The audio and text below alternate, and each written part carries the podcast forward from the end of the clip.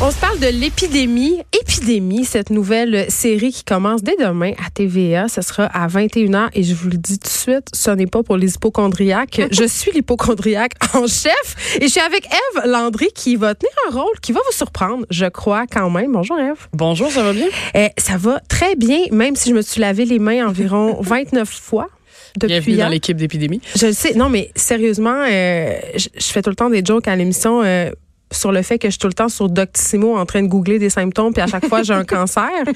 Mais j'avais pas encore exploré le côté bactériologique de mon hypochondrie. Et là, je dois dire que... euh, Euh, là, ça vient de prendre euh, ben toute là, une largeur. c'est ça. Ayant euh, écouté les deux premiers épisodes, la série hier, euh, oui, le goût de me laver les mains me pris parce que bon, raconte-nous un peu. évidemment, on peut pas trop dévoiler de punch là. Euh, L'épidémie, ça le dit là. Il y a une épidémie, hein? Bon. Ben, c'est assez simple. Ouais, c'est ça. Il y a une épidémie qui sévit dans une ville, puis on voit euh, comment les habitants et tout ça, comment ça, les proportions que ça prend rapidement, l'ampleur que ça prend assez rapidement. Et euh, moi, je, je joue une famille qui est particulièrement touchée par cette épidémie-là. On comprendra assez vite là.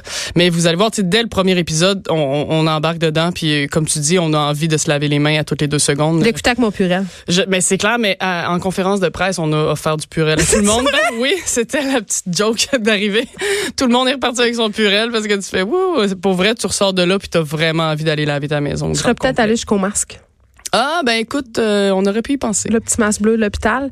Euh, OK, euh, corrige-moi si je me trompe, mais il me semble que c'est notre première série catastrophe au Québec. C'est un genre qui est très américain puis qui est très euh, film aussi, là, le film catastrophe. Ouais, oui, On s'essaye. T'as raison complètement. Puis je pense que euh, on, on le fait bien. J'ai hâte de voir l'entièreté, tout ça, mais.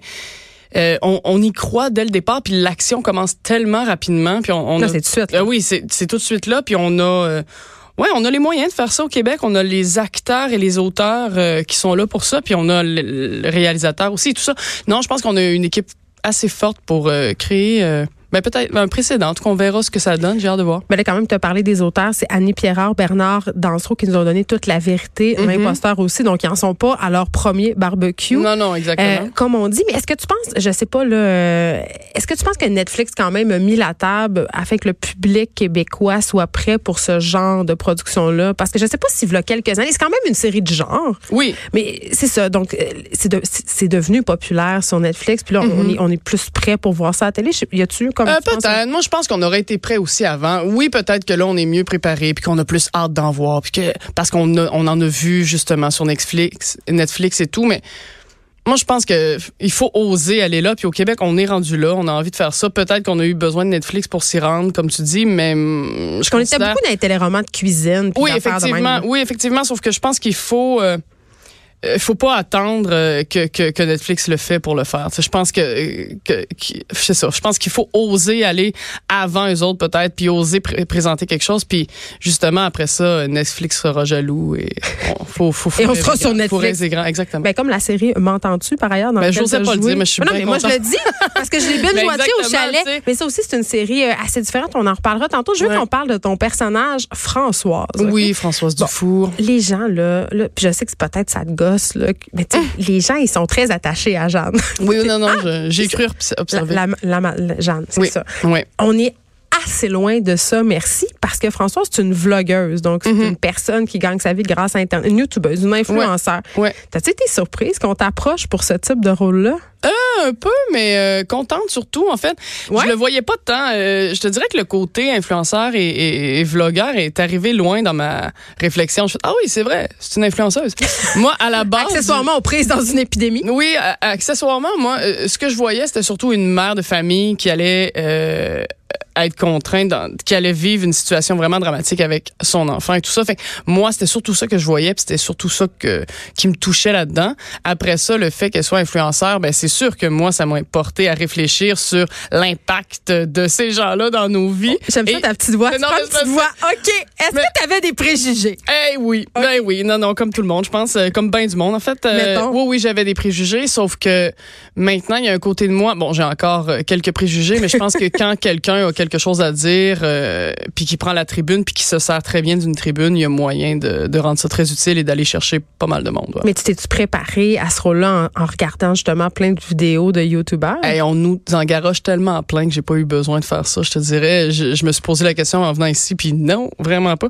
Euh, non, je, je me suis pas tapé. J'ai regardé euh, ce qui passait euh, Sur dans ton mon fil. d'actualité. Puis tu sais, moi, ce que je voulais, c'était surtout qu'on s'attache à cette personne-là, à cette femme-là, cette mère de Puis j'ai essayé de la rendre la plus authentique possible. Puis je me suis imaginé comment elle, dans sa chambre, faisait ça. Tu sais, j'ai pris chaque scène, j'ai fait, OK, elle est là, puis elle décide qu'elle se filme. C'est qui cette femme-là? Qu'est-ce qu'elle décide? J'ai pas voulu imiter personne euh, d'influenceur qu'on peut connaître en ce moment.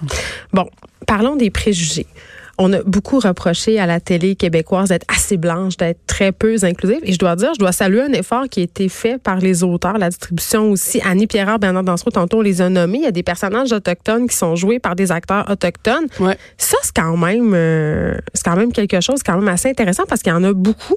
Euh, oui, oui, oui, effectivement. Mais c'est c'est c'est nécessaire. Puis euh, c'était important à ce moment-là dans l'histoire. Puis je pense que de plus en plus, je pense qu'il faut il- faut en, en voir partout dans notre télé. Il faut que ces gens-là se reconnaissent. Il faut que ces gens-là puissent se voir aussi. Fait que, euh, ouais, je pense que c'était essentiel pour les auteurs de, de, de...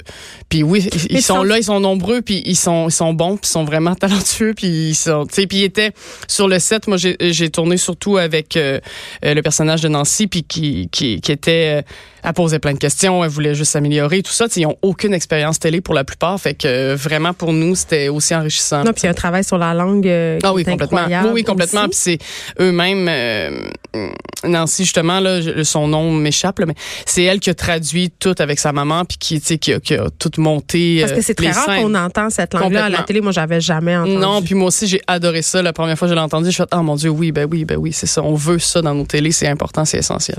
Euh, Il y a aussi un couple gay. Bon, ça, c'est peut-être moins exotique, là, mais je me dis. euh, non, mais c'est parce que. Est-ce que tu as l'impression, puis c'est c'est ma. Je sais pas si je pense vraiment ça, mais je pose quand même la question parce que je, je le vois circuler, ce commentaire-là, un peu partout.